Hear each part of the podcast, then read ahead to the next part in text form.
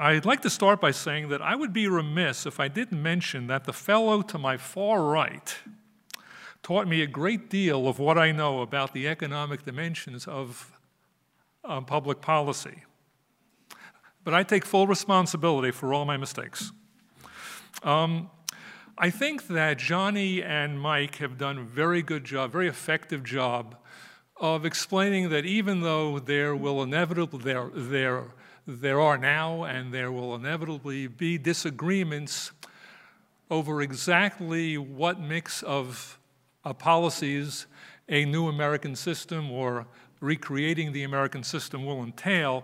I think they've done a very good job of explaining that at its core, it assumes that less US involvement with the world economy, less entanglement, less openness, less vulnerability to that world economy are, are a vital part of that new approach. And what I'd like to do today is to talk about one obstacle to either creating or to recreating the American system um, that's, that's gone almost completely unnoticed. Now, there's no shortage of obstacles to recreating that American system. And once again, Johnny and Mike have done a very effective job of explaining how far this economy has moved from that point, um, from whatever starting historical point you'd like to use. But almost again, completely overlooked is an apparent belief that I think has powerfully fueled this movement away from that vital American system goal, and that, is, is, and that bears great responsibility for all of this economic openness, for all of the vulnerabilities and costs that it's generated, and, um, and of course, for all of the vulnerabilities and costs that, that have been neglected for so long. And it's and this is going to sound very strange when I first say it, so take a moment to absorb it, please. It's the apparent belief that foreign competition is more valuable, is better for the US economy than homegrown domestic competition. Now, I say apparent belief because this view isn't often voiced. But something, if you think about it, something like it must be broadly accepted, especially by those who have been making national economic policy for so long.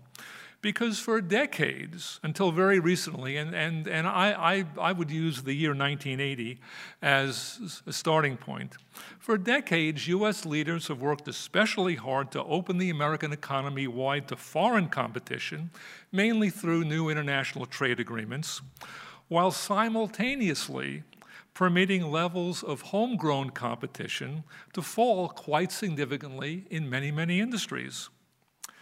Now, Mike and his colleague Robert Atkinson have argued quite compellingly that the recent bipartisan interest in more active efforts to break up monopolies and oligopolies seems all too likely at some point to do more harm than good. And I don't want to get involved in that particular debate right now.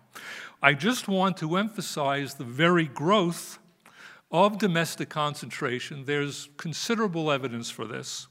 And the declining domestic competitive pressure that's surely resulting from it. And therefore, it's very difficult to understand how a much more self reliant American system can be created if the prioritization of foreign over domestic competition isn't reversed.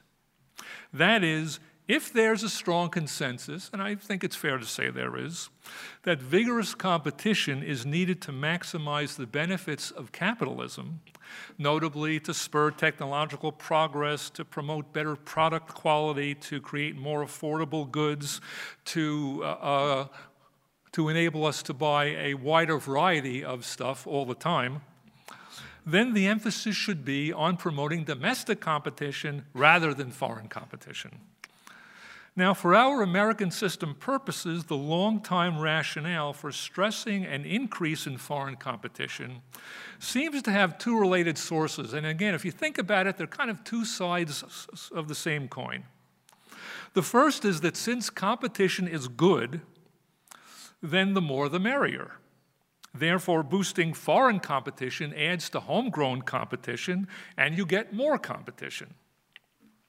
The second reason for emphasizing foreign competition is the, the again, apparent belief that it's simply not possible within the confines of these United States to generate needed levels of competition to achieve all of those benefits that I just laid out. Um, that the US economy simply cannot do it alone. But regarding the first rationale, just how much more competition does foreign competition create for the United States? If, let's say, we're, we're 20% of global economic output or 25%, does that mean that foreign competition altogether can triple or quadruple that level of homegrown competition? Maybe. Or does that mean that it can generate twice as much? Or maybe uh, 0.85% as much, or whatever? I have no idea. But what I can confidently say is that no one has even asked that question, let alone answered it. But the assumption seems to me to be pretty dubious, given that much of the four fifths or three quarters or however much of the world economy you think uh, lies outside the United States is less advanced than this country is, not more so. As for foreign competition filling some unavoidable domestic competition gap, well, that may be true for many other countries. It, it, may be true for most other countries. But it's far from true for the United States. After all, we have advanced technology, we have manufacturing, we have services, we have energy, we have minerals, we have agriculture. We still have dynamic innovation fostering economic and social systems. In other words, to borrow from that Michael Jackson song, I don't think Michael Jackson actually wrote it, but he certainly sang it. We are the world. We are the world. We have satisfactory supplies of pretty much every type of product or service that the rest of the world boasts collectively. That is, we have a matchless degree of self sufficiency, and we have a matchless capacity for more self sufficiency, despite, and again, Mike and Johnny have done a great job of, of detailing this, despite having spent much of the last half century or more trying our best to squander this priceless advantage. Now, we don't have tropical fruit. We don't have coffee. We don't have chocolate. I kind of think we can figure these out, though. It's true, of course, that the transition to an American system economy is not a short term proposition, and, it's, and it probably will never result in 100% self sufficiency because we're probably not going to be able to grow coffee or chocolate, et cetera, et cetera, at least not in the foreseeable future. For example, precisely because we've permitted so many major gaps to emerge in our productive economy, we face enough alarming shortages to require some temporary degree of cooperation with other countries before those gaps get filled. And in that sense, I've got good news, Clyde. You've converted me on this. We can't do it by ourselves. I had real doubts at first, but you, you've, you've, you've done a great job on that score.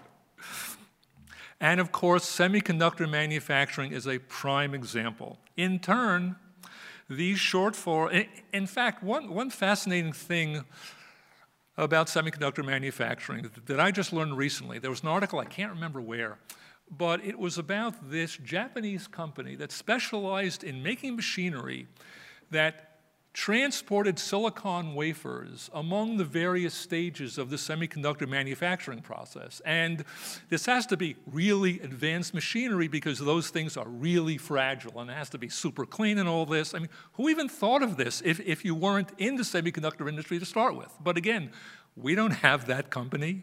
That capacity doesn't exist. We've got to get it from someplace. But these Production shortfalls also extend to the professional workforces needed to reestablish domestic output. So, some flexibility on immigration policy, dare I say it, some flexibility on visa policy will be needed too, uh, at least until we get that productive workforce back up to snuff. And in fact, maybe the best American system shouldn't even aim to hermetically seal the economy over whatever time frame you're thinking of. After all, recognizing that foreign competition isn't superior to homegrown competition by no means requires dismissing foreign competition as being completely worthless. Similarly, the prioritizing of domestic competition doesn't mean that all domestic corporate concentration needs to be broken up. And in that vein, Mike and his colleague Rob Atkinson have offered some very useful guidelines for U.S. antitrust policy. Instead, the aim, to be a the aim should be a shift in emphasis a recognition that what's important for fostering an American system worthy of that name is realizing that it's not foreign competition that's needed for economic success, it's competition. It kind of doesn't matter in that sense where it comes from.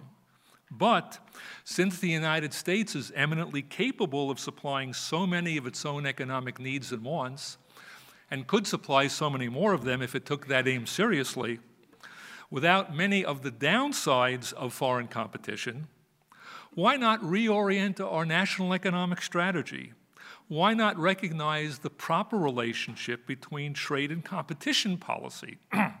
why not view them through different lenses? Why not base them on different default positions? So, for example, before approving new international trade and or investment agreements, Washington should ask whether the added increment of foreign competition and the benefits that it supposedly will create are worth the national security costs, the economic cost, the healthcare security costs. I'm old enough to remember face masks. And regarding those economic costs, all the social pathologies produced by them.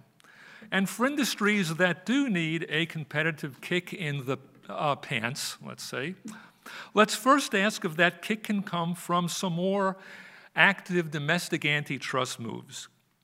Before approving more mergers and acquisitions, Washington can ask if the firms involved